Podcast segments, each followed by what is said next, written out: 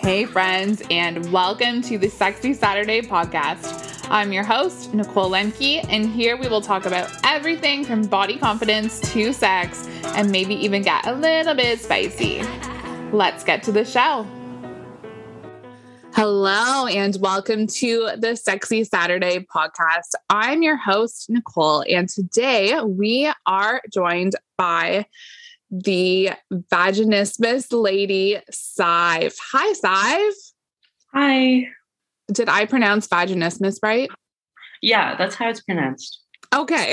At least that's how I pronounce it. I guess it depends on where you're from. Off to a good start. So I'm just going to get you to go ahead and introduce yourself. Tell us about what you do. Okay, well, hi, my name is Saibh. I'm from Ireland, but I'm currently living in Amsterdam. And I'm a sexual health coach. I'm focused on vaginismus and purity culture, but I explore a lot of other topics on my Instagram, which is where most of my stuff is. Amazing. And so we're really focusing on vaginismus. oh my goodness. this is going to be a really fun episode of pronouncing this word. I've been practicing. Um so I would love to for you to kind of like give a description of what that condition is for anybody listening who isn't aware of vaginismus. Okay, so vaginismus is the body's reaction to a fear of vaginal penetration. So that fear can be conscious or unconscious. I mean, sometimes you're aware of it, sometimes you aren't. You can also, you can't control the tightening of your vaginal muscles when penetration is attempted. So it happens on its own. It's uncontrollable for the person. You can develop it at any point in your life, even if you didn't have it and you were able to have penetration before. Um, it has nothing to do with arousal. Uh, you can enjoy other types of sexual contact, but just penetration is what is uncomfortable. And it can go from being mildly uncomfortable to very painful. And there's two types of vaginismus. So there's the primary vaginismus, which is when vaginal penetration has never been achieved, and secondary vaginismus, where vaginal penetration was once achievable but is no longer possible. So that is basically what vaginismus is. Okay. Now you're pretty open about your story with vaginismus on your Instagram page. So I would love for you, if you're comfortable to, and you can totally tell me no, but I would love for you to kind of talk about your story with vaginismus and like how that inspired you to help other vulva owners go through that. Yeah, totally. I can totally go into that. That's fine. Well, I grew up in Ireland and I grew up in a sort of religiously adjacent household. So we weren't religious, but we're very culturally Catholic. And I went to a Catholic school, which was obviously our sexual education was super abstinence based and we were taught like a lot of fear mongering about pregnancy and STIs, a lot of like if you have sex, you're gonna get pregnant and die type. And it was a very anti-sex and very shaming kind of environment. And I heavily internalized that as I was growing up. And then my first sexual experience was pretty horrible and I ended up crying and it was just not fun. But I was sort of believing that that was normal. And then the second time it was the same thing, and the third time it was the same thing. But for some reason, I guess I just kept thinking, oh, well, this is normal. This is what it's supposed to be like. Um, and it wasn't until my first pelvic exam that I actually realized it wasn't going to, I hadn't realized that I was getting a pelvic exam before I got it, but mm. I wasn't really mm-hmm. aware. But I had some health issues. And so my doctor told me to go visit my gynecologist because of a family history of PCOS and endometriosis. So I went and I made the appointment, and my gynecologist was she was a very cold woman and she didn't really care. I mean, I was pretty nervous about all of it. And I kind of told her as I was realizing that we were doing a pelvic exam that penetration had always been difficult for me. But I sort of assumed that she would go slowly and be gentle because it's a medical setting. So I figured that she would, you know, take the time to do it properly. So I sort of I laid down and then I explained to her all about my past, and she just wasn't listening to me. Um, and she kind of just shoved the, the wand in, and it was just awful. And um, I felt like I was just choking, and I started crying and just like moving away.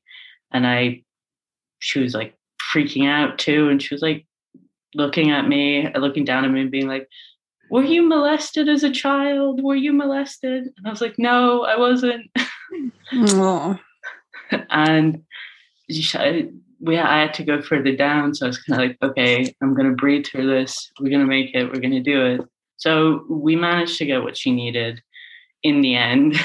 Um, but it was a pretty violating experience. I mean, after that, she tried to do another exam, but at that stage, it just was impossible, um, physically speaking, and also mentally. Um, and I had wished that things had been done differently, and I also wish that I had been listened to. And when it was over, I was inspired to, you know, talk about it and get the word out there about it and like be able to express my feelings about it and go on a journey to cure it and help other people do the same, which started months of research and done, trying different therapies and all kinds of things. So that's kind of where I got inspired. Thank you for sharing that with everybody. I'm really sorry that you went through that experience. Um, personally speaking, I I don't have vaginismus, but I know how incredibly invasive pelvic exams can be. Um, I've had things like where I've gone for a pelvic exam and ended up getting, you know, like a surprise biopsy that I wasn't prepared for that day. And I felt like I didn't really have a choice as to whether or not to get it and felt really out of control in that situation. So I it's definitely something that vulva owners don't really talk about that much is how traumatic these pelvic exams can be, which we're going to talk about in a little bit. But I would love for you to kind of explain what some different symptoms are other than just the muscle contraction of vaginismus. Um, and I know you already talked about like why it might happen um like with the primary and secondary but are there any known causes as to why it might happen? Um, yeah, so the common symptoms of vaginismus, I mean, the main symptom is pain and discomfort during vaginal penetration, which, such as not being able to insert a tampon or any sort of penetration. That is the main symptom. Um, it affects your pelvic floor, so if you have any pain in there, it could also be related. But that is like the main symptom. When it comes to what causes it, um, there are many reasons why it may happen. Some are physical, some are psychological. Anxiety disorders are a very big one. Um, anxiety disorders definitely can be directly linked to vaginismus also trauma to the area, such as childbirth or surgery, that's on the more physical end, um, pelvic radiation, that heavily affects the vagina, the sexual organ itself. With people going through cancer, that can be one of the causes. A big one is a fear of sex. The fear is not always something that the person is aware of but it may be because of limiting sexual beliefs or sexual traumas. Ultimately, there are there are many reasons why it can occur, and it's not really a one kind of fit all. There are some cases where we don't even know why it occurs. It can just occur. Right. Now, with the fear of sex that comes in, I imagine that that could have a pretty big impact on intimacy in a partnership or even intimacy with yourself with masturbation. Um, so, do you have any sort of intimacy tips for people who are experiencing vaginismus? I think the key to intimacy with vaginismus is preparation and effective communication, um, really to ease mental tensions. Foreplay is super important as foreplay can relax the pelvic muscles and obviously create lubrication. Um, trying different sexual positions, if you're capable of penetration to a certain level, trying positions that open the pelvic floor can help. Applying heat to the area can relax the pelvic muscles. Um, also, what is most, what is super important is taking your time and telling your partner, or I guess yourself, if it's you, what you like, what you don't like, exploring that. Sometimes penetration has to be off the table for a bit and you need to work up to it. Sometimes you can't just go into it. it it's like it'll take it's a process. It'll take some time. Looking for treatments, which is something we'll also talk about. The treatments will make it a lot easier, make the journey a lot easier. Um, also, taking time to find pleasure in other physical activities, whether it be sexual or not, like massages or, or other things. Yeah. Um, and I think it's really important to, you know, with anything, to give yourself grace to take a step back and recognize, okay, maybe penetration does have to be off the table for me right now. And that is okay. And I will give myself grace to be able to work through this journey. Um, so I would love to go into the treatment options now. I feel like that was a good segue into treatment options. So what do what does treatment kind of look like? Um, treatments are there are a few treatments currently available. Um, the one of the bigger one is psychosexual therapy, which is therapy that targets sexual issues, and it's a talking based treatment. It's like not physical. It's just you know one on one therapy or I guess group therapy, but usually one on one to address your own personal sexual inner monologue and how that can affect you. There's pelvic floor therapy, which includes muscle exercises, stretching, dilators, and electrostimulation. And then the fourth is diaphragmatic, sorry, I'm pronouncing it kind of badly, breathing, which is just breathing in deeply and really relaxing your body and allowing the pelvic muscle to lengthen during the inhalation. And then when you're exhaling, bringing it back in. So you're just relaxing purely and just concentrating on those muscles. And there's been a lot of interest recently in Botox and its ability to freeze the vaginal walls and area, and that has been generally pretty promising, but there still needs to be some more research into it. That's really interesting about the Botox. It's been amazing to see over the years kind of the new uses that they've been able to find for Botox. So, with these treatments, is pain free sex possible? Vaginismus is curable. Um, it is possible to have pain free sex. Uh, Amazing. It, it, it does take time, but it is possible. Okay. So I would love to backtrack a little back to the medical procedures. Um, so medical procedures can obviously be very traumatic for somebody with vaginismus. Do you have any advice for kind of coping during these procedures or leading up to them? Um, I think the biggest advice I can give is working on your effective communication and also the physical relaxing, I think, is super important. So, the purpose of effective communication is to achieve the best possible outcome through an exchange of information. So, simply, it's just that you want to get your message out there as quickly and as understandably to the receiver. So, some ways you can effectively communicate is by being attentive, paying attention, and pay very careful attention to everything you hear, everything that's being done.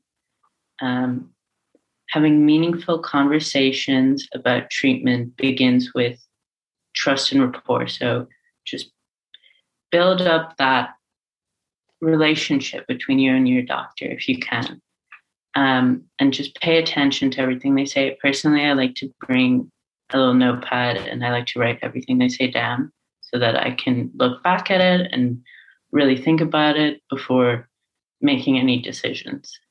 If you can, be informed, try and look up things before you go. If you're suspicious of you having vaginismus, try to look up look it up before you visit the gynecologist so that you can sort of have an idea of what to expect.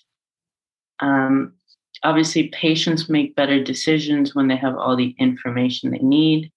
Asking questions is super important. You you have the right to access all your information and you are at the core of every medical procedure. So you're the most important person. So ask all the questions you want and just get all the information you need. Being truthful is very important Com- and communicating honestly. Um, yes. You have been unsuccessful with your experiences in the pla- in the past. You kind of have to express it. You you really have to put the truth out there. And yeah. I personally, I like. I think a really good tool is a pain scale. Um, obviously, you have to tell your gynecologist about it before you do it. But one being the lowest in pain and four being the highest it's a really quick way to communicate your pain level without with so that they can understand it like really quickly and effectively. Okay. So and it's really hard like I recognize that it's really hard to advocate for yourself and have those communicative st- skills when you're facing medical intimidation like when the doctor is kind of you know like what's wrong with you? Like i'm very mm. downplaying your pain. So what are some kind of uh, qualities like if somebody's able to scout out an OBGYN that they would ideally like to have as a doctor what are some qualities to kind of look for in a good doctor for dealing with this condition I think the most important is someone who's willing to listen to you. Um, and you can tell before you get onto the, the table or the chair who's going to listen to you and who's going to not pay attention to what you're saying. And I think it's also really important to know that if you want something to stop, you have the right to leave. And that you don't have to do anything that a doctor tells you to do, you it's your right to just and your prerogative to leave if you want to. And I would say a good another good thing is someone with a lot of empathy, someone who can relate to your issues, even if they might not have the same issue, someone who can understand and put themselves in your place. I think that's really the most important thing in a doctor. Yes, for sure.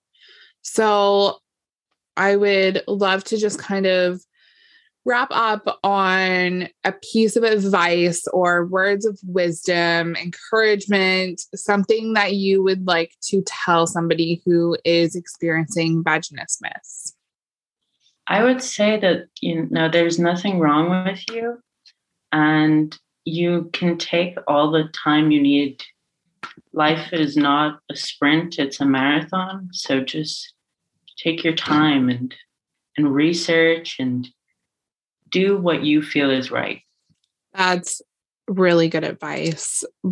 And I ask everybody who comes on the podcast this question, and I am really curious to hear your answer, especially in how it relates to vaginismus. But what does sexiness mean to you? I think being empowered is the most sexy thing ever. I think learning, learning to let go is super sexy and freeing. That's what sexiness means to me. I love that. So, do you have anything coming up that you're looking forward to, or where are you looking to go with your platform? Um, I'm currently writing up um, and finalizing a course that I want to put out about purity culture and diving more deeply into, you know, what makes purity culture and how it affects vaginismus and that's what I'm doing currently. And I'm also probably going to be launching a blog pretty soon. So look out for that. Amazing. Well, I would love for you to keep me updated on all of these things, and I will share them as well. Thank, Thank you. you. so much for coming on. It was so lovely to chat. I learned so much. I didn't really know that much about vaginismus, and I'm a nurse by trade. So that tells you how kind of messed up our healthcare system is. So I would love for you to tell everybody where they can go and find you. Um, on my Instagram at Vaginismus Lady. That's my main source of where I put all my information and my posts. Okay, and I will link that in the show notes as well. So you can just go to the episode description and click on the link, and it will take you straight to Saibh's profile.